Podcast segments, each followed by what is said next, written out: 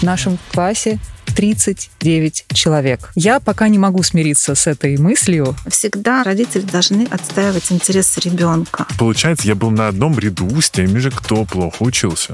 Чего ты хочешь. Учиться — это потребность мозга. Все дети хотят учиться. Я не знаю ни одного успешного кейса человека, который сидел на последней парте, и что он резко типа расцвел в одиннадцатом. И действительно, как мама первоклашки, скажу, что это волнительно.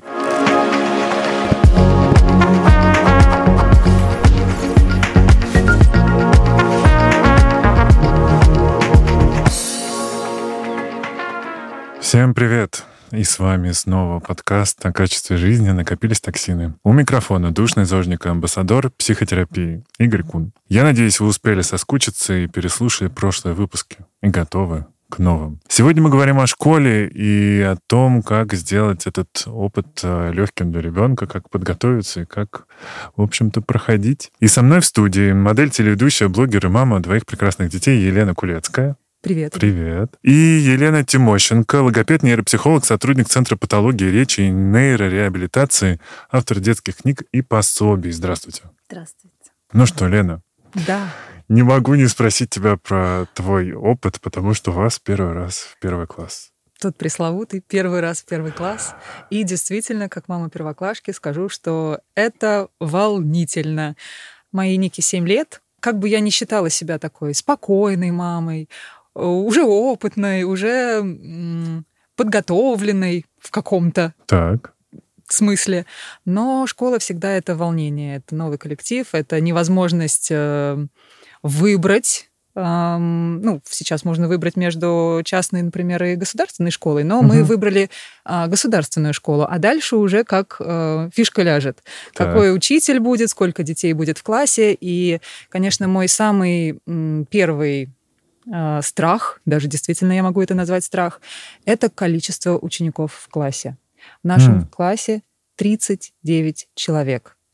Я пока не могу смириться с этой мыслью. А столько еще бывает. Я просто помню, что в моей молодости столько было. А потом я слышал про историю 8 человек в классе. Представляешь, сейчас это становится уже какой-то нормой. И Круто. с каждым годом а, детей, мне кажется, даже в Москве все больше и больше и больше. Круто, что рождаемость. Э, да. Сложно, что столько детей. Это же как-то Рождаемость надо... это круто, а, но как бы хочется сказать, вы, господа администрация, все делаете, ведете к тому, чтобы дети рождались, но пожалуйста, помимо торговых центров, э, небоскребов, э, апартаментов и прочего, ну, хоть одну школу еще дополнительную. Пожалуйста, постройте. А то как-то первокласснику влиться сразу же в коллектив из 39 человек – ну, не знаю, может быть сложно. Дальше я сама себя, я, у меня такое раздвоение личности, я очень люблю сама с собой поговорить, мне кажется, я самый интересный для себя собеседник. Я как одну, так другую точку зрения могу и, и отстоять, но, а, в общем, постоянно идет у меня такой борьба. 39 человек, боже мой, это же так много, у них будет э, э, отсутствовать концентрация, потеряется интерес к учебе. А дальше так, ну, может быть, с другой стороны, это реалии современности, и в будущем, наоборот, будут ценить ценятся навыки э, общения в стрессовой ситуации с огромным коллективом. Если я помещу ее в частную школу, где будет 12 человек, она же вырастет тепличным ребенком, потеряется вот в этом социуме, который все больше и больше наполняется. Поэтому спасибо, что ты меня сегодня пригласил. Я могу воспользоваться своим вот этим э, положением, стулом, положением, да. да, и спросить у Елены, как вы считаете? Все учителя говорят, ничего страшного, главное учитель, он умеет держать внимание коллектива. Но ребенок в коллективе из 40 человек в первом классе может научиться без помощи родителей. Я очень хочу исключить себя просто на 100% из образовательного процесса. Я, я понимаю, что я и обучение — это две противоположности. Я не хочу включаться в домашнюю работу никогда. Я только этим наврежу ребенку. Да, Ох. Елена, я вас понимаю, да, вашу такую тревожность.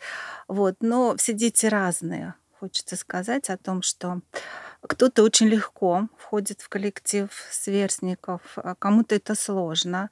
Но сложно это прежде всего тем, кто первый раз вообще вступать в детский коллектив. Есть угу. такие, которые да, не ходили пропустил в детский, детский сад. сад да. Вы ходили в детский сад? Да, у вас но хорош... в частный сад мы ходили. 12 А-а-а. человек было в группе, и каждому было персональное внимание. Да, ну вот как бы здесь могут быть сложности, угу. да. Но если такие хорошие э, возможности адаптационные, то я думаю, что проблем не будет. Тем более, что если вы знаете, что учитель, как бы идете на учителя, учитель, который может удерживать действительно угу. внимание класса, и сможет уделить внимание 30, больше, чем 30 да. человекам, то а, я думаю, что все будет хорошо. Вот. Но а, здесь может потребоваться какая-то ваша дополнительная а, помощь и поддержка. Угу. Я думаю, что как бы все родители желают там, отстраниться от школьных заданий, да. потому что некоторые прошли уже, скажем так, этап подготовки к школе. Да просто, наверное, помним по себе, каково это, когда уроки с тобой учит э, мама или в моем случае папа, что ничего хорошего из этого Но... не выходило, и не хочу повторения такого же своим детям.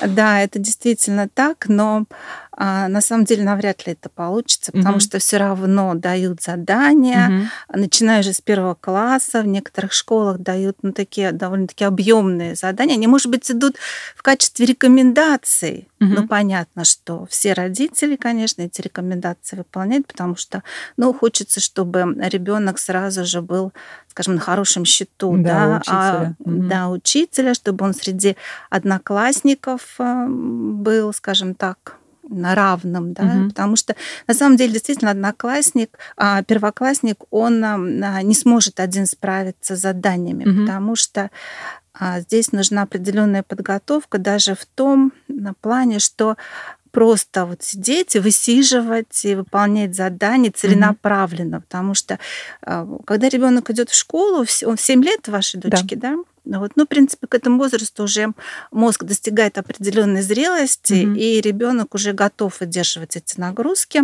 И уже к этому возрасту они, в принципе, вот психологически готовы, если там как бы все нормально это mm-hmm. протекало, не было никаких нарушений. А вот. вообще как решить в 6, в 7 или в 8? Мне удивительно, мне все спрашивали еще начиная с прошлого года, а почему вы не в этом году отправляете ребенка? Все-таки я блогер, у меня детская тема это одна из ключевых.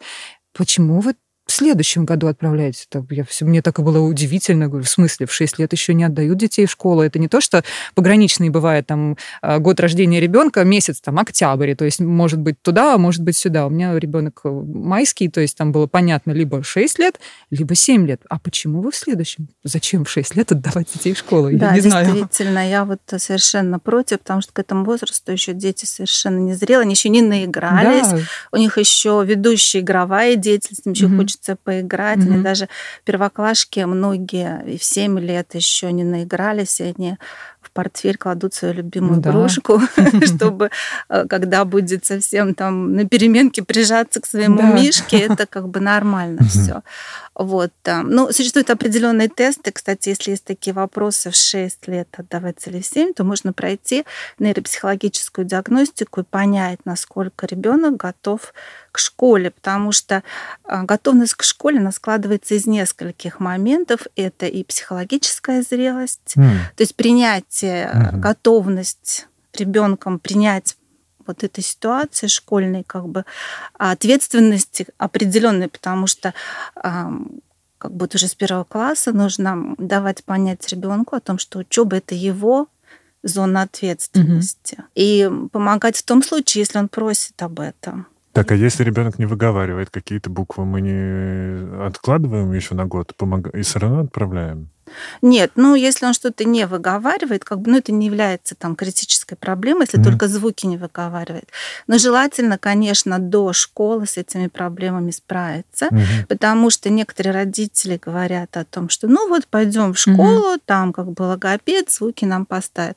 На самом деле а, первый класс это стресс Вот в любом случае для ребенка это стресс, каким бы он подготовленным ни Да и был. для родителей чего. Мгм. Да, если неизвестно для кого больше. Я, сейчас думаю, скажу, что- у меня стресс, когда я даже в школу с линейкой, где проходит линейка, прохожу, у меня уже стресс. Да. Я живу просто возле индийской школы, и там почему-то сейчас какие-то у них уже были линейки, дети начали заниматься, у меня уже был стресс, А, думаю, уже боже. занимаются, да.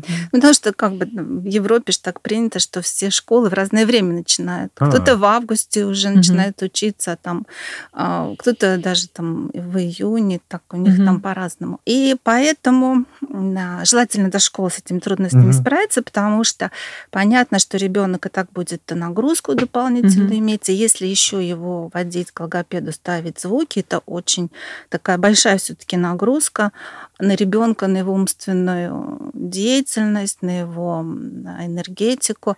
А я еще хочу сказать, извините, тоже школы. как раз как а, мама, вот мы сейчас продолжаем с обеими дочками заниматься с логопедом, ведь даже просто с практической точки зрения грамотности, мы как слышим, так и пишем, да? Мгм. А если, ну, как, да, нам еще потом придется выучить все эти правила, грамматику русского языка, привет, э, жиши пиши через и. А если ребенок еще и приучен э, говорить неправильно, то мало того, что ему грамматику придется учить, так еще и понимать, что то слово, которое он всю жизнь говорил, как э, Каска, например, а это кашка. да, да, я так думаю, при чем тут это? Ну да, действительно, Да, каска, сэшэ, да. Получается, что ему еще дополнительно, что вот это в голове нестыковка? Почему? Мы же так все время говорим. Хм. Ну, РЛ это, наверное, тоже имеет э, отношение. Конечно, ну, да, это обязательно. Потому что потом начинаются эти трудности на письме. То есть ребенок делает ошибки, мгм. и если это, там, если в первом классе мы еще не ставим дисграфию как трудности обучения, а если эти сложности сохраняются, то во втором классе уже ребенок э, может э, находиться в группе риска по дисграфии. То есть это стойкие трудности нарушения письма. То есть вот я, да, вот этот пример на Мгм. голове кашка или каска. Он, Мгм. если все время это говорил, там, скажем, как кашка не выговаривала, скажем, звук «с», то он так и будет писать. Потому что мы, Мгм. когда пишем, мы всегда опираемся на внутреннее проговаривание. Поэтому одна, один из пунктов эм, готовности ребенка к школе – это правильная, красивая, четкая, развитая речь. Мгм. Во-первых, ребенок нужно, ребенку нужно будет выходить к доске, нужно будет отвечать задание там или отвечать с места. Вот. Мгм. И как бы вы знаете, да, что дети, они не очень такая добрая популяция. Могут быть и смешки, и насмешки, и это может О, вот да. дополнительно психологически травмировать ребенка, еще дополнительная нагрузка на его нервную систему. Поэтому. Обязательно нужно до школы постараться с этим справиться. Потом, чем раньше занимаются звукопроизношением, дикцией, развитием речи у детей, тем это протекает быстрее, Мгм. лучше закрепляется, и мы как бы даем детям а, такой карт-бланш не в будущем Ага. не заниматься этими Да, проблемами. А про подготовку до. У вас, не Ой, знаю, я было вот хочу, до школы? я хочу сказать как раз мамам, тем, у кого еще маленькие дети, потому что все, вот у меня аж мурашки побежали, все настолько взаимосвязано а, в развитии ребенка а, с тем, каким вот как раз внимательным, усидчивым, а, э, координированным человеком он будет. Вот просто элементарное развитие ребенка когда он ползает. У меня, а, у меня вот сейчас младшая дочь, она долго просто существовала, лежала, сидела, и она вообще не ползала. Она перемещалась, а, как бы, знаете, так, ребенок садится и ручками отталкивается, и вот так вот елозила, ерзала, ерзала. И я все время думаю, ну, как бы, ладно, мне тоже мама говорила, да ты особо не ползала, вот там что-то как-то перемещалось, как тебе надо, а потом пошла. И я начала под- подмечать этот вопрос. Вот что-то у меня ребенок как-то не очень хочет ползать. Мне многие говорили, ой, да расслабься, в любом случае пойдет. И я говорю, да, но, по-моему, это все-таки вот эта координация полушарий, там левая, правая, туда-сюда, Мгм. вперед. Речь не только о том, что пойдет ребенок или не пойдет, это дальше о развитии. И, как оказалось, вот поправьте меня или подтвердите, что этап ползания крайне важен для человека, чтобы как раз наладить вот эту координацию, что дальше это поможет ему быть более усидчивым, быть более внимательным, быть более координированным. Я, Мгм. например, моя внимательность это до свидания. Если я куда-то иду, я обязательно снесу углы. У меня постоянно ноги в синяках. А мешает ли это мне жить? Ну, не очень. Но если я могу как мама заметить и все-таки обеспечить каждый этап развития, правильного развития своему ребенку, я хочу это сделать. И внимание, сейчас а, я как бы за раннее развитие, но не в его гипертрофированном и совершенно исковерканном а, виде, как сейчас оно преподносится. А, я за развитие по возрасту. Не за то, чтобы там в два года учить ребенка буквам, в три года давать его на ментальную арифметику, а за то, что вот в год он, например, э, должен там перекладывать э, ложечкой шарик из одной емкости в другую. Вот мы занимаемся этим. В два года, я уже не помню точно, а нужно там сортировать, что вот это котики к котикам, собачки к собачкам, или там делать какую-то мелкую моторику, пальчиковую гимнастику. Занимаемся этим. И с самого раннего развития это уже идет идет подготовка человека к его внимательности, усидчивости и координации. Слушай, а у тебя, э, вот ты как э, в школу пошла, ты помнишь? Просто я помню, что меня с четырех лет отдали какую-то предшколу, это типа, не знаю, было а, дошкольное образование. Угу. Я играл на баяне, пел в хоре, учил английский, и меня взяли, ну, я из Подмосковья, меня взяли в школу, там не было мест, но только потому, что я мог на английском посчитать А-а-а. и почитать. Ничего себе. Я, по-моему, в 6 лет меня в итоге отдали. Ого. Я тоже майский, но меня решили, видимо, в 6. По-моему, ага. я сейчас не вспомню. Ну вот, э, ну вот с 4 лет была вот эта история. Угу. Но это очень правильно. Вот это вот называется гумани... раннее гуманитарное. Раннее, гуманитарное образование. Это замечательно. А, замечательно. Mm-hmm. То есть вот, Елена, вы совершенно правильно сказали с нейропсихологической точки зрения. Mm-hmm. Вот сейчас выходит книга в издательстве АСТ, э, редакция «Малыш», э, называется «500 вопросов нейропсихологу». Mm-hmm. И вот там я об этом говорю. Почему? Потому что эти вопросы очень часто звучат на приемах у специалистов. Mm-hmm. Вот недавно у меня одна мама была, которой ребенок учится во втором классе, и они не уверены, что они вообще справятся с общеобразовательной программой, потому что ну, до такой степени все сложно. И когда я ее спросила, скажи, а вот каким мифом ты больше всего вот, ну, сталкивалась, вот пока э, рос Никита? Она говорит, это вот разговор о том, что еще рано подожди, ну что ты там, ну ребенок не говорит в три года, ну подожди, ну в пять не говорит, ну заговорит. На самом деле действительно очень важно пройти все этапы вовремя. Угу. Ползанье, оно действительно это межполушарная синхронизация, это зрительно-моторная организация, то есть ребенок прослеживает, куда он ползет. И это своего рода тоже подготовка к школе. Угу. То есть она уже тогда начинается. И меня говорят, ну как вот ребенка там к математике, да, чтобы он математику хорошо осваивал. Все теперь хотят айтишников вырастить. Вот. А знаете, это вот теменные области мозга, это которые начинают развиваться, когда мама берет малыша на руки, тактильные ощущения. Они развивают э, теменные области мозга, которые затем а, участвует в математических способностях ребенка. То есть угу. очень все взаимосвязано. Так, ну, мама, берем вот... детей, обнимаем. Обязательно. Я вот тут не скажу, Говорим, что, что люблю. Я учился в физмате, закончил техникум авиастроительный, а в итоге еще журфак МГУ, и, пожалуйста, я гуманитарий. Творческая профессия, да. Ну, а вы знаете, вот от чего еще это зависит? Вот, например, от там, межполушарного взаимодействия. А, есть такая структура в мозгу, называется мозолистое тело. Мозолистое тело – это такой, скажем, переходник между правым и левым полушарием. И если оно хорошо развито, то человек э, развивается активно в разных областях. И опять же, это зависит от того, какое количество сенсорных стимулов он получил как можно раньше. То есть так, музыка... возвращаемся к вопросу теперь, как развитие это тоже. То есть музыка, чем вы занимались, английские языки, это все очень хорошо развивает мозг, именно взаимодействие разных полушарий. Потому что музыка — это правое полушарие, английские языки — это и правое, и левое полушарие. То есть вот задача родителей, гармоничное развитие — это дать как можно больше сенсорных стимулов, но в свое время.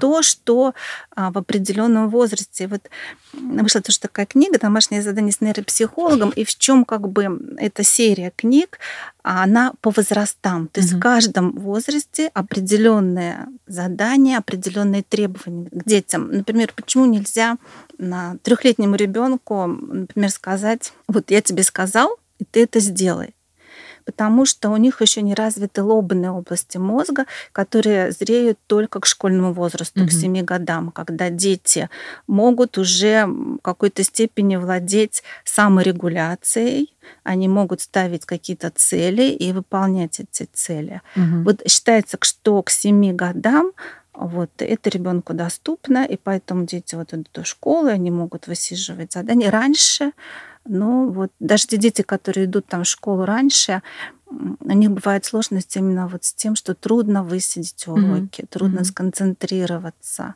Но, опять же, очень большая вариативность, э, да, некоторые и в 8 лет еще к этому не готовы. Да, некоторые, а некоторые... В уже взрослом возрасте. Сейчас, мне кажется, в наше время вот такого э, очень быстрого клипового mm-hmm. мышления все сменяется. Ну вот ты можешь себе представить заниматься 40 минут одним делом? Я уже нет. Я уже нет. Я зануда. А, ты зануда, хорошо. Вы кто-нибудь поддержите меня. Но я думаю, что сейчас это уже прям сложно. Но мне кажется, если, э, наверное, так, если говорить про то, что тебя заинтересует, вот ага, я помню... Уроки какого-нибудь, э, не знаю, физики очень интересные, конечно. Ну, кстати, вот я, например, э, там, простите, ну вот я прям помню, как я э, что-то мог долго очень сидеть рисовать. Потом, например, в колледже, когда мы проходили вот эти все уравнения многоуровневые, меня это завораживало. Почему-то mm-hmm. я прям готов был. У меня друг был в колледже, мы с ним решали, кто быстрее решит за весь свой ряд. Угу. Мы просто за всех решали экзамен. Понятно, ботан. Но при этом я не заканчивал, ну, то есть, типа, допустим, на журфаке МГУ мне стало интересно учиться только на пятом курсе. Я обожаю литературу, я люблю писать, я вот сейчас перечитываю там Пруста, угу. но при этом мне интересно стало именно на пятом курсе, потому что там, например, появилось бизнес-моделирование медиа. Вот, то есть, э, мне кажется, мы сейчас как раз, наверное, можем э, усидеть только если нам интересно. Вот если меня заставить заниматься ну, это документами... Же не про школу, это же не про школу, это ты не то, что ты хочешь учись, а вот... не хочешь, не интересно тебе, какие сейчас новые школы, да, новая формация. Мы не заставляем детей вообще ни к чему. Если он вышел из класса, это значит проблема учителя, который не заинтересовал ребенка, это в частных школах, не заинтересовал ребенка своим предметом. Я так представляю, весь класс встал и, и вышел, потому что всему классу интересно сейчас что? Поиграть в телефон и там на своих каких-то... Это правда? Может быть, все-таки школа еще интересно? Я не знаю, просто... Может разве быть каждый урок в школе? Ну, ты же как ученик, ты должен сидеть на каждом уроке и учить уроки. Или... Ну, вот знаете, да, на Западе эта система такая, то, что каждый может... Один человек из класса может стать и выйти, там сады у них, вот школа, угу. там какие-то эти.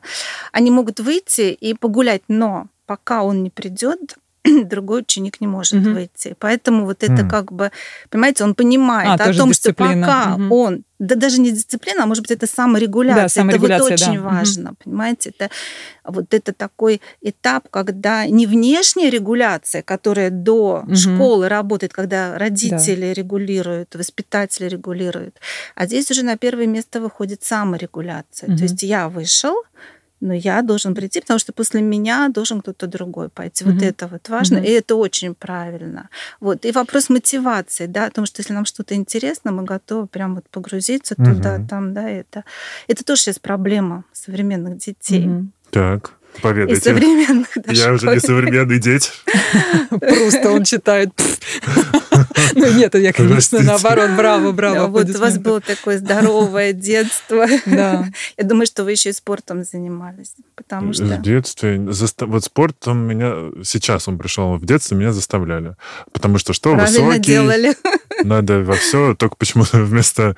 У меня длинные пальцы, вместо фортепиано и баскетбола у меня был баян и плавание. Думаю, ну, ну так все-таки, видите, прозвучало слово заставляли, а сейчас заставляли, идет э, да. тенденция к тому, что не надо заставлять, а мол, слушайте, смотрите на ребенка, что ему нравится, и вот, например, да, мотивация, что ему интересно, туда и ходите. Но все-таки там спортом надо заставлять, да, заниматься через силу, через, ну не через силу физическую, а через не хочу.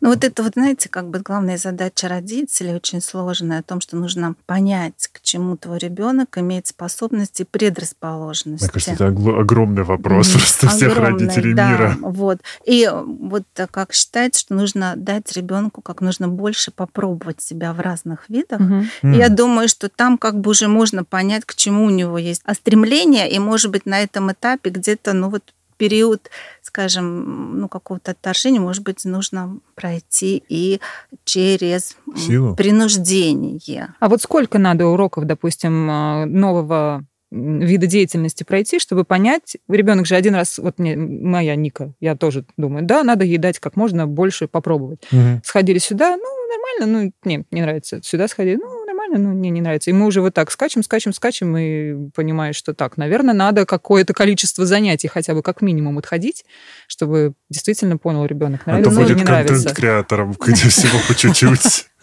Обо всем да, и ни о чем. Конечно, да, нужно где-то настоять, да, потому что дети еще в этом возрасте не могут регулировать свое поведение, свои желания. Вот, где-то настоять, посмотреть, что лучше получается. Например, вот, ну, если там гимнастика, например, да, то есть Мгм. должны быть определенные данные физические, там, да, скажем, для гимнастики или там еще для чего-то. Ну, вот у меня Предположим, есть знакомые дети, а, мамы жалуются, что не могут ребенка оторвать от фортепиано Мгм. просто. Жалуются? Жалуются, не могут. Вот он все время, значит, занимается, он разучивает, он сочиняет. Причем а мальчик 7 лет ему. Мгм. Ну, я, кстати, находил в интернете истории, когда люди волнуются, что ребенок очень быстро делает домашние задания ради того, чтобы заниматься своим любимым делом, и тоже не понимают, как бы, к чему это может привести потом. Ну как, что будет супер реализованный А вот- в своем любимом деле человек, мне кажется. Ну, это- смотря какое еще ты любимое Да, если дело. это... Ну, да, Если это это твор- поиграть, да. творчество, да, я считаю, что обязательно должно быть творчество. Причем детей Мгм. где-то до 6-5 лет нельзя учить рисовать. Мгм. Им не нужно говорить, возьми, нарисуй ровненькую крышу, Мгм. треугольную. Потому что мы вот сейчас проводим тестирование, да, показываешь им этот домик с треугольной крышей. Где вы Или просим, видели? Нарисовать. Нарисуй вот тест, да, психологический дом, человек, типа, дерево. Башня Око. Где вы видели эту треугольную крышу с трубой, да? Что это? И, Ну, в общем, а здесь нужно оценить, да, вот этот треугольничек, как он над этим квадратиком, и где там труба. А он рисует что-то круглое, но он, а у нас такой дом, да, там. Дубль дом. Вот, ну прекрасно. Подумаешь. Ну ты только мне объясни, где здесь там двери Мгм, должны быть обязательно. А, это же, да, были психологические тесты, Да, что дверь, там, э, Вот если- окна. да, Мгм. двери, окна, да. Кто тут живет в Да. этом доме? А где ты? А где мама тут? А где папа? А где собака? Мои дети, когда рисуют, у них обязательно почему-то это многоэтажный дом, а на каком-то там третьем этаже бассейн, на четвертом этаже ферма. Неплохо. Да. Поэтому творчество обязательно. Это вот творчество, музыка и спорт, это вот до школы должны быть обязательно. это Ага, то есть база. до школы это тоже это, должно быть. это база, это фундамент, на который потом будут накладываться какие-то специальные знания. Тогда у меня вот такой вопрос, если все это э, мы вот проговорили, получается, наши родители все правильно делали? Да, Как бы нам не хотелось Как сказать, что вы меня не вы мне всю жизнь испортили? Как бы их не критиковали, мы они все сделали они правильно. все делали правильно, и правильно делали их родители. Мы сейчас вот обращаемся, вот все новое, хорошо забытое, старое, да, вот говорят, ну расскажите, как мне ребенка мотивировать на то, чтобы он в школе хорошо учился. Вот мама приходит в пятом классе, ребенок учится, мама говорит, ну не хочет учиться, я не знаю, что с ним делать. Говорю, ну расскажите, как он уроки у вас учит. Она говорит, ну как, вот он пошел в школу, мне пришлось уйти с работы. Он делает только если я стою рядом, я держу его за руку, я должна быть где только, значит, я отхожу, он перестает а, заниматься. Вот Ничего это себе. вопрос мотивации, о том, что не надо стоять с ребенком, не надо держать его за руку, если он вас об этом не просит. Не выучил уроки. Ну, не выучил, не Ну буду да. учить уроки. Ну, не учи. Пришел в школу, все выучили, ты нет. Он должен сам вот это понять, о том, что это нужно Ну, это ему. какое-то уже понимание ответственности. Это ответственность. Это, знаете, Мгм. это не просто ответственность, это определенные области мозга лобные, которые затем отвечают за регуляцию всей жизненной деятельности. Это умение ставить задачи, это умение планировать свою жизнь. Это вот такие вот небольшие моменты, но это, как, знаете, говорили, да, посеешь привычку, пожнешь характер. А, посеешь характер, познешь, пожнешь судьбу. Мгм. Вот это вот, вот это про это. Это, наверное, родителям надо прежде всего с собой проработать, потому что очень часто, вот до сих пор слышу, ой, там видела там Маша, у нее Петенька, круглый отличник, молодец, молодец. Это все мамина заслуга. Она с ним с утра до ночи, с утра до ночи. Вот какая мама хорошая, Петенька отличник у нее. Это не его там уроки пятерки, Ну да. это мамины пятерки. И как бы думаешь, Только- действительно, кто учиться-то пошел? Мама или, или ребенок? Только потом в пятом-шестом классе Петя уже съезжает, ему ничего не Мгм. интересно, он перегруженный, у него нет никакой мотивации. И вот, да, вопрос, ну как смотивировать ребенка? Оценки мотивируют. Мне кажется, сейчас они наоборот как-то только... Вот очень много сейчас разговоров про стоит или не стоит ставить отметки в первом классе. Вроде бы их сейчас не Их не ставят, но все равно ставят, там но дают какие-то звездочки, которые все равно есть, говорит, да, что да. Ну, это, да, это все равно как бы, ну, плохие не ставят, Мгм. вот если прям очень хорошо, то да, мотивация какая-то есть. Вот. Но это, в общем-то, это большая работа. Это, опять же, знаете, это создание такого, а, скажем, образа на, на будущее, потому что он это цель. Когда есть цель Мгм. какая-то, а тогда есть мотивация. А Откуда взять эту цель Мгм. для ребенка? Типа, как у нас там Ну да, ипотека, семь не лет знаю, ничего гараж, такого. Ламборгини. ну, Ну это что, например, чтение- будешь хорошо учиться в в конце недели сходим с тобой, не знаю, в парк Ну, это- аттракционов, это- или это, это э, подкуп какой-то Ну, это да? такие, скажем, ближние цели Мгм. какие-то. Но это тоже на первых этапах можно использовать. Возможно, да? Но если больше ничего не работает, вот если там... Мгм. Но это цели такие через чтение книг, через положительные, А. собственные истории своей жизни, из жизни своих друзей. Подождите, мы сейчас предлагаем семилетнему ребенку рассказать, что? Я просто вот Что я конкретно- учился Ну, и на- теперь э, заработал на Ламборгини. Ну, смотрите, на цель, да, то есть, ну, вот особенно, ну, может быть, для семилетних еще не так, но для подростков очень важны какие-то идеалы, к которым они будут стремиться. Вот. И о том, какие это будут идеалы, во многом зависит то, какой у него жизненный багаж, какой жизненный опыт, что он послушал до этого времени, что он посмотрел и какие он, каких он для себя героев нарисовал. Так, в студию кто, у как- у кого какие плакаты висели в комнате? Агата Кристи, имею в виду. Я понимаю, да. Да. Ну, а мы в своем возрасте, знаете, собирали фотографии артистов. Вот продавались такие карточки артисты. Вот. А, Ну, Ну да. Ну вот артисты как раз не могут похвастаться, ну, в- я имею в виду эстрадные, да, какой-то усидчивости в учебе, наоборот, это я был двоечником, потом там в гараже организовал свою рок-группу, вот я теперь Но это они потом уже барабанщик. стали это рассказывать. В наше время они были очень положительными такие вот. Ну, С и Просто, экранов- мне кажется, можно по ним даже отследить. Вот сейчас я попытался быстро проанализировать, что было у меня. У меня были тоже какие-то музыкальные, типа. Evanescence а по... и Linkin Park. А потом у меня даже появился плакат с э, историей. Я вырезал из какого-то журнала. Это я уже готовился, наверное, к поступлению на журфак. А, Там была история людей, которые поступили на журфак. Просто О, типа... прям Ну, это по вот прям классике доска мотивация. желаний, Да, я мотивация, прям все, визуализация. Да, значит, круто. была цель, и вот уже к этой цели можно идти. Я думаю, что мы все можем это отметить, потому что если у нас есть какие-то цели, и мы их эм, видим и знаем, то, в принципе, всегда почти все получается. То есть человеку вообще без цели тяжеловато. Очень. Но, я сейчас ну, это вот прям это да. на себе ощущаю такой. Вот. Часто у меня в последнее время вопрос, чего ты хочешь? Не знаю. И сама себе просто в шоке. Как ты можешь не знать и чего-то не хотеть? И вот я сейчас тоже думаю, мне надо вернуться домой и э, больше, наверное, обращать внимание детей не на ты должен, тебе надо, э, сядь это, сделай то, что тебе сказали, учитель, я, там, папа, а чего ты хочешь? Ну, там, по- поиграть на телефоне, например, да, да, допустим. И, и вот обращать час, чаще ребенка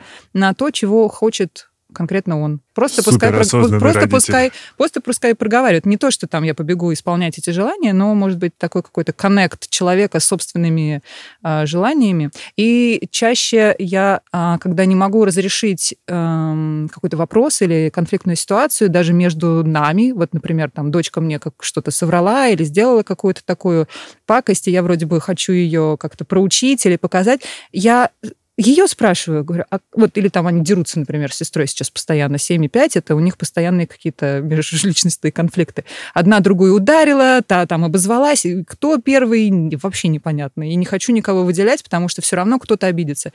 Я спрашиваю их, я передаю мяч на их сторону. Как вы считаете, что нужно сделать? Как вот, ну, ты, ты правильно поступила? Как ты думаешь, если бы ты была на моем месте? Ну, как я должна тебя там приструнить? Да, я поняла. И вот тут включается уже саморегуляция. Ну, конечно, у старшей. Младшая все еще пока, ну, Нику накажи, а мне конфетку дай. Это у нее на ну, любой. Да, это, знаете, тоже вот нормально. О том, что дети вот, да, когда они начинают врать, они начинают врать это к пяти годам, это хорошо. Знаете, это, это вот, да, вы знаете почему? Потому что до пяти лет они, им кажется, что они прозрачные, то есть все mm-hmm. их мысли mm-hmm. все знают.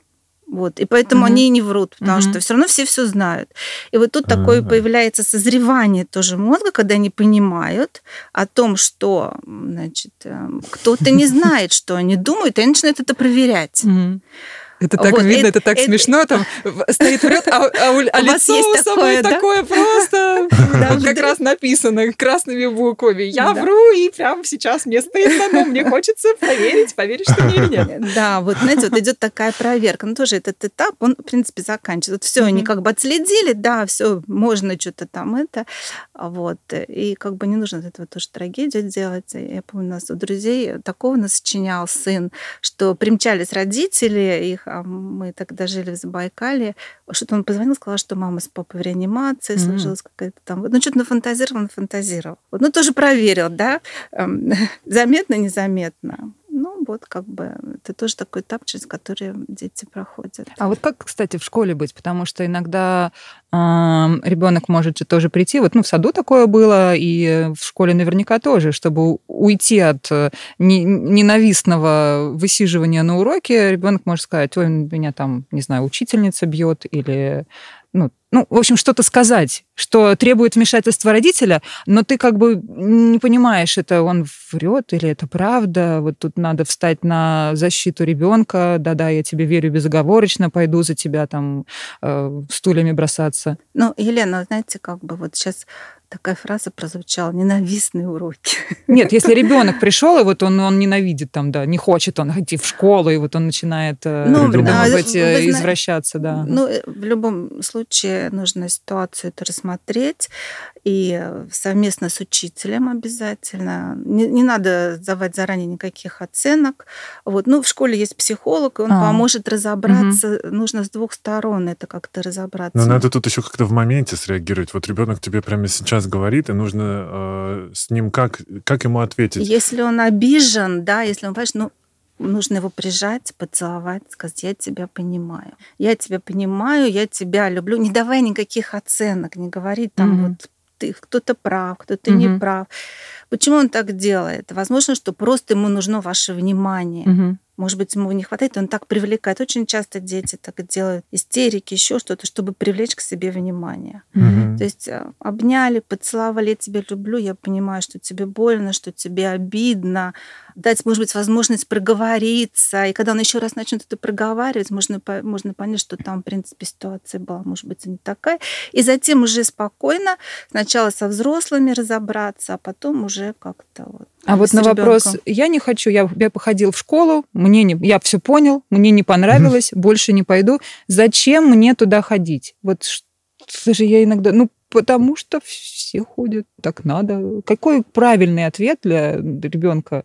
Почему он должен ходить в школу каждый день? Вот, например, мне тоже уже а, Ника говорит, мы достаточно гибко посещали детский сад, если там была какая-то интересная история или поездка, ну, можем не ходить в детский сад. Почему я должна в школу ходить каждый день, и именно там к 8.30 я же спать хочу в это время? Вот что отвечать, что почему? Ну, во-первых, он до школы проходит уже определенный этап, когда он приучается делать не только то, что он хочет, но и то, что надо. Так, вот, э, то, то есть ответ потому и, что надо, да? Но и... мама там работает, да. Э, папа работает. Вот к семилетним детям уже можно подходить с разъяснениями, объяснять, почему это нужно делать. Угу. Там, ну, в зависимости, конечно, какой ребенок, да, то есть почему это вот там, ну так нужно, потому, потому что... Потому что так нужно. Понятно. Понятно.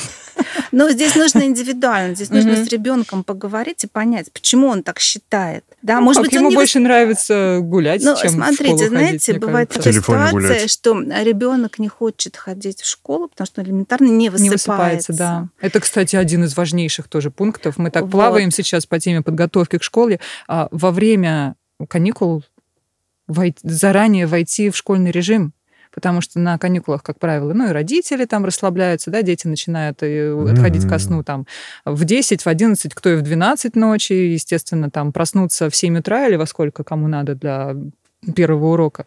Это прям проблематично, поэтому сильно заранее нужно перестраиваться уже на этот режим. Ну и вот себя тоже перестраивать, родители. Вот как я, например, я родитель, который любит поспать до 9, и вот мне даже прежде всего себя заставить проснуться в 7, когда мне, собственно, не надо быть бодрствующей в 7, это для меня проблема, ну, потому что я спать ложусь в 2 часа ночи. Вот, собственно, отсюда и Ну да, и дети вопросы. очень часто нас угу. заставляют перестраиваться, да. да, когда они еще маленькие, мы часто питаем питание перестраиваем свое, начинаем mm-hmm. правильно питаться.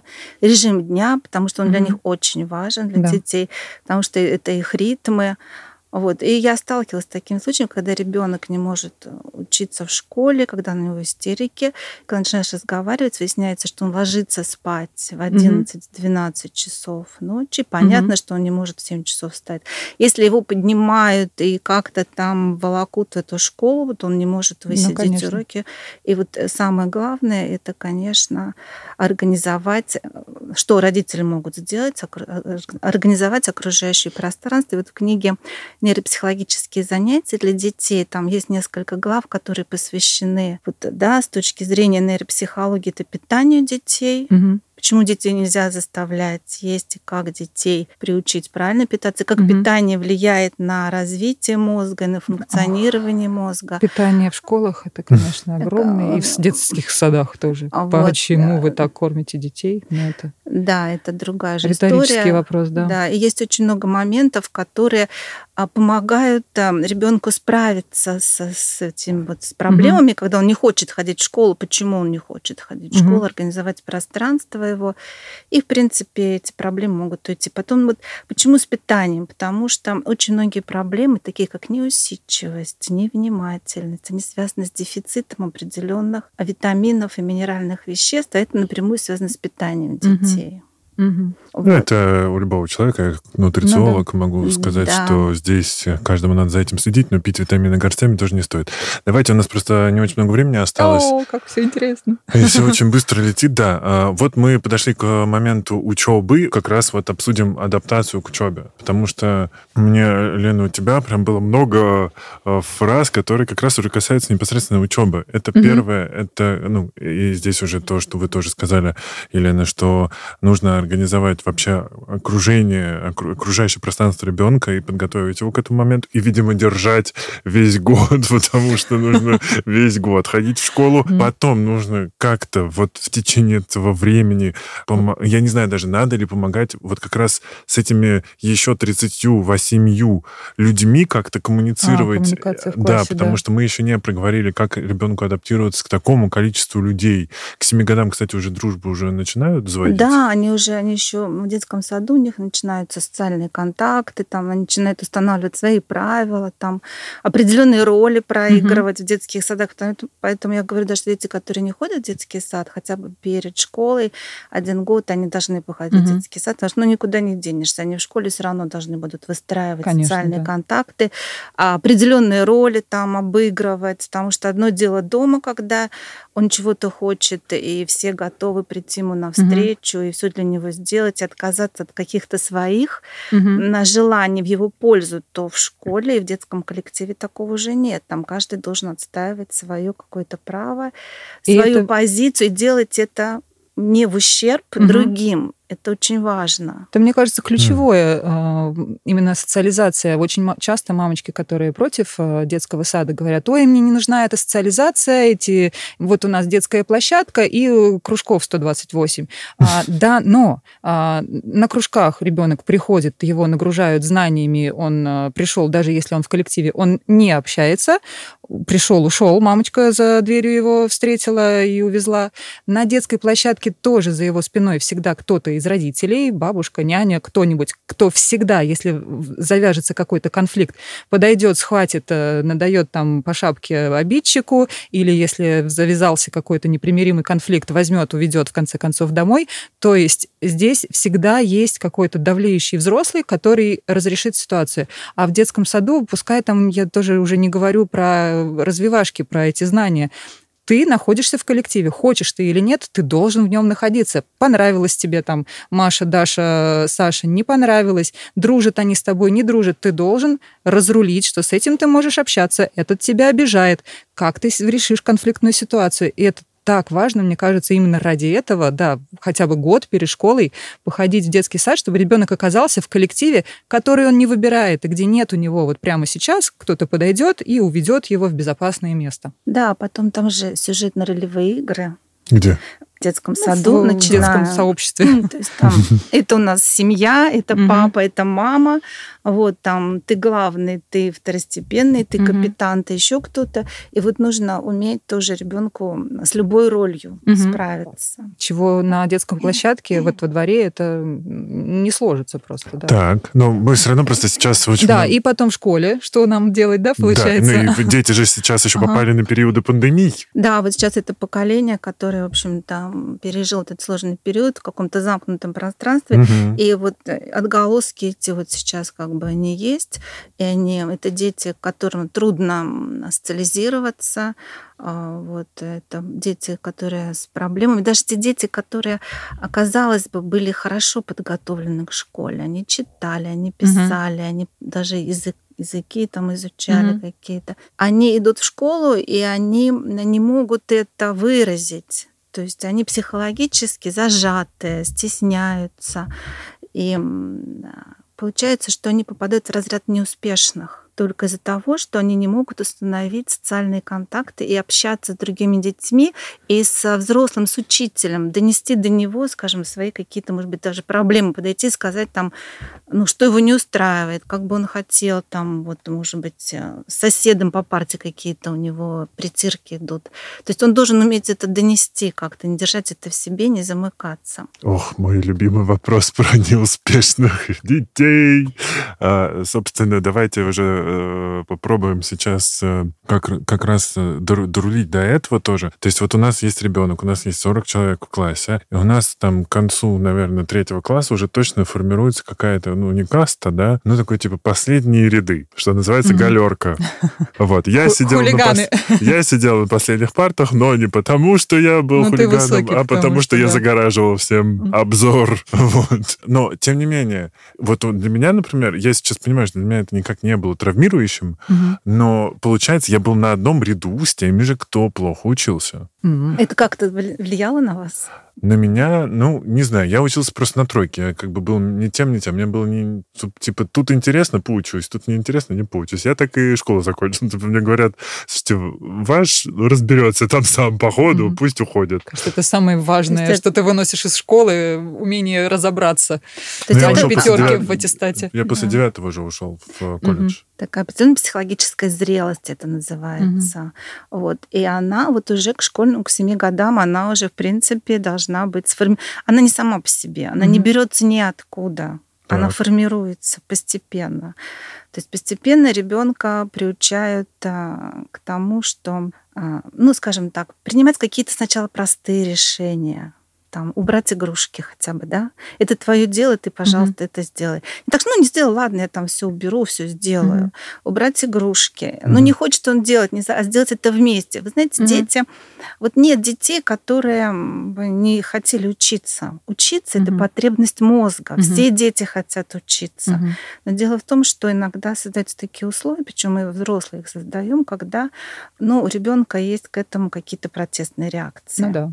Вот. Причем они могут быть разные. Психологические, физиологические, когда постоянно здоровье ребенок mm-hmm. не может высиживать, это вот гиперактивный или наоборот апатичный. Mm-hmm. Там, это может быть а, то, что ребенок не подготовлен был к школе, когда он пришел в класс, где уже читают, пишут хотя бы там, да, печатают, еще что-то.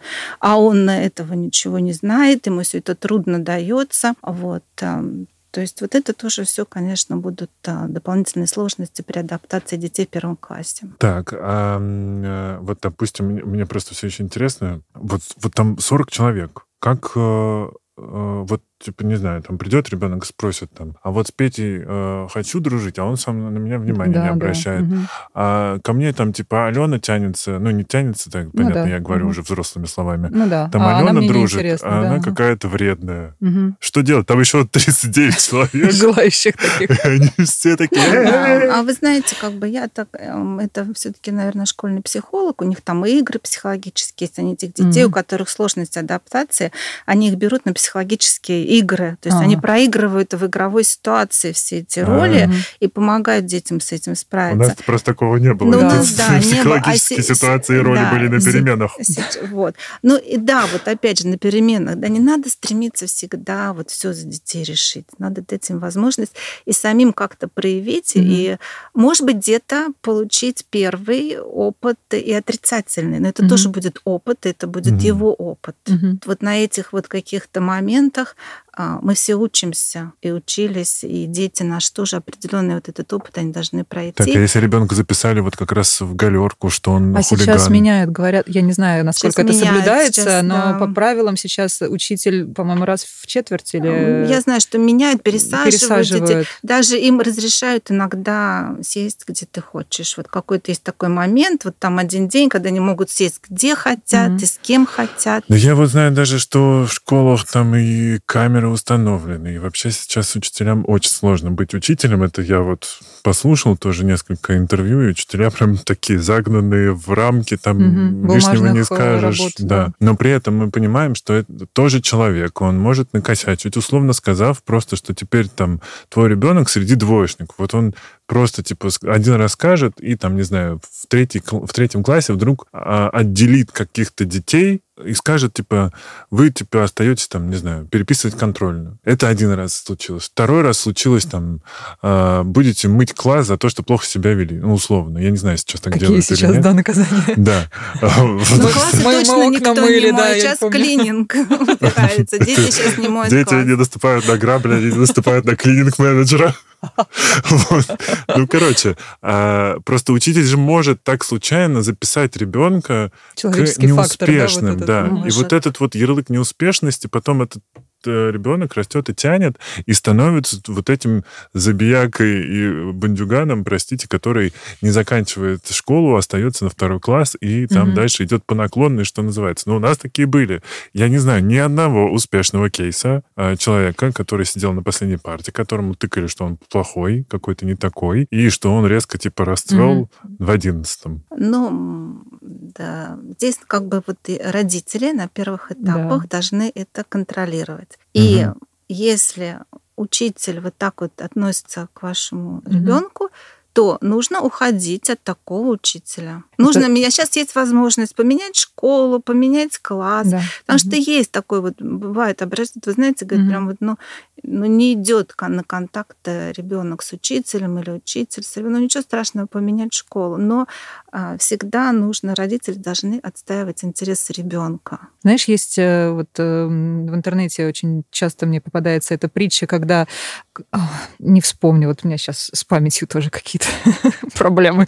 А, какой-то известный, мол, человек, что его записали в умственно отсталый, учитель вызвал, а. директор вызвал маму, сказав, у вас умственно отсталый вообще ни к чему не пригодный ребенок, его нужно отчислить. Мама прочитала записку, расплакалась, сказала, что, типа, человек сказал, что не можем мы предоставить, э, у вас такой гениальный ребенок, что в нашей школе ну, нет возможности обучить его, мы советуем вам перейти в школу, где его гениальность лучшие люди раскроют. И получается, что вместо того, чтобы сказать ребенку, ты отсталый, у тебя там проблемы, ты не, ты не дотягиваешь до всех учеников, поэтому мы тебя отправляем в школу для худших детей. Она сказала, мы тебя отправляем, ты гениальный, мы отправляем тебя в школу, где твою гениальность еще более усилит. И вот он на этой эм, позитивной ноте, он расцвел, и потом вроде бы как, что якобы он нашел эту записку, да, или а потом, как, когда каким-то образом он узнал, стала, да, мама что... не стала, он стал разбирать документы. Мама провернула нашел, такую да, аферу. нашел эти документы.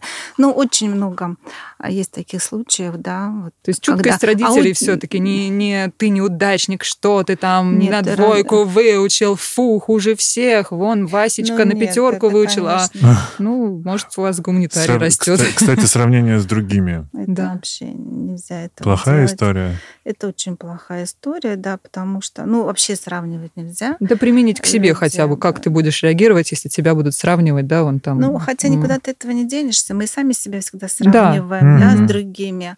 Вот. Но это социум наш, но как бы родители не должны это вот прям явно уже так делать, потому что это очень обижает. Иногда вызывает, наоборот, протестные Да. реакции. Мгм. Он будет делать наоборот. Да, если меня потому- сравнивают в худшую сторону, Ну, я буду делать что, еще хуже. Да, мы как бы не должны самооценку ребенка никогда а, принижать, а наоборот должны ее, если Мгм. там все вокруг, да, говорят, что вот, ну как вот то, что. Лен пример привели о том, что Ну так невозможно что же бесконечно терпеть двойки. Вот типа приносят тебе двойки, приносят. Ты вроде уже э, пробовал все варианты. В попу дул, хвалил, обнимал, любил, все делал. Ругал там, Вот, да, а знаете, лишал тогда- плюшек. к нейропсихологу. Мгм. Почему? Потому что просто так не бывает такого, что дети двоечники. Если вот, ну, бывает, что э, как бы не справляется ребенок Мгм. По всем предметам, но это уже там к психиатру, это может быть легкая степень, скажем так, умственной отсталости. Ну, когда уже ничего не сделаешь. Мгм. А бывают такие сложности, которые очень легко коррегируются. Вот. Они легко коррегируются, но их нужно выявить, нужно пройти диагностику. Вот, предположим, э, скажем, вот эта вот книжка «Нейропсихологические упражнения для подготовки к школе», Мгм. да, Мгм. то есть она, вот я рекомендую, значит, ее родителям, дошкольнику, вот пройдя ее, можно посмотреть, с какими заданиями ребенок не справляется. А, Здесь задание на зрительное восприятие, на восприятие на слух, на логику. И обязательно здесь все связано с двигательными упражнениями, потому что а, первые признаки неблагополучия можно заметить у маленьких детей вот именно в двигательном развитии. Мгм. Эти дети обычно бывают а, неловкими, там, они очень долго не могут научиться есть самостоятельно, одежду застегивать, пуговицы, шнурки. Вот это вот а, двигательное развитие, оно базовым является для развития умственно-когнитивных способностей. И если мы поможем двигательно детям, то мы можем этим самым и улучшить их и память, и внимание, и, скажем так, их когнитивные способности. Вот почему у ребенка, вот, положим, двойки могут быть по математике и по русскому. Иногда это связано с нарушением так называемого фонематического слуха. Вот не просто физического слуха, а есть такой фонематический слух. Это вот то, что мы в начале передачи говорили, когда каска и кашка. А, Одно дело, когда ребенок это не проговаривает, а другое дело, когда эти слова он слышит одинаково. Мгм. То есть он на слух не дифференцирует близкие по звучанию фонемы. И поэтому он, как следствие, у него очень низкая слухоречевая память, он просто не может. Вот учитель диктует предложение, а он запоминает только первые два слова. Мгм. Остальное не может запомнить. По математике условия и задачи он запомнил первую часть условий, а потом он не запоминает. И не потому, что, скажем, у него снижение умственных способностей, а у него нарушение фонематического слуха и слухоречевой памяти. И здесь есть комплекс упражнений, Мгм. А, То есть это можно заданий, да, проделов, которые можно с этим справиться. Причем Класс. это можно заметить раньше, еще до школы, и помочь уже ребенку а, к школьному возрасту уже, ну, как бы пойти без проблем и не иметь этих сложностей. Как мы сегодня. Вообще, оказывается, дошкольное время Мгм. имеет очень важное значение. У нас э, закончилось время совсем. Да. Э, Лена, я надеюсь, мы тебя не напугали, потому что у тебя Нет, еще нет. один раз первый класс предстоит. Предстоит, куда без этого, да. Это будет намного проще, поверьте. Верю, охотно. Ну что, спасибо, это было очень интересно. У меня в гостях была модель, телеведущая, блогер и мама двоих детей Елена Кулецкая. И Елена Тимощенко, логопед, нейропсихолог, сотрудник Центра патологии речи и нейрореабилитации, автор детских книг и пособий. Спасибо вам, это было очень интересно. Спасибо. Ну, а это был э, подкаст «Накопились токсины» его ведущий душный зожник Игорь Кун. Услышимся в следующий вторник. thank you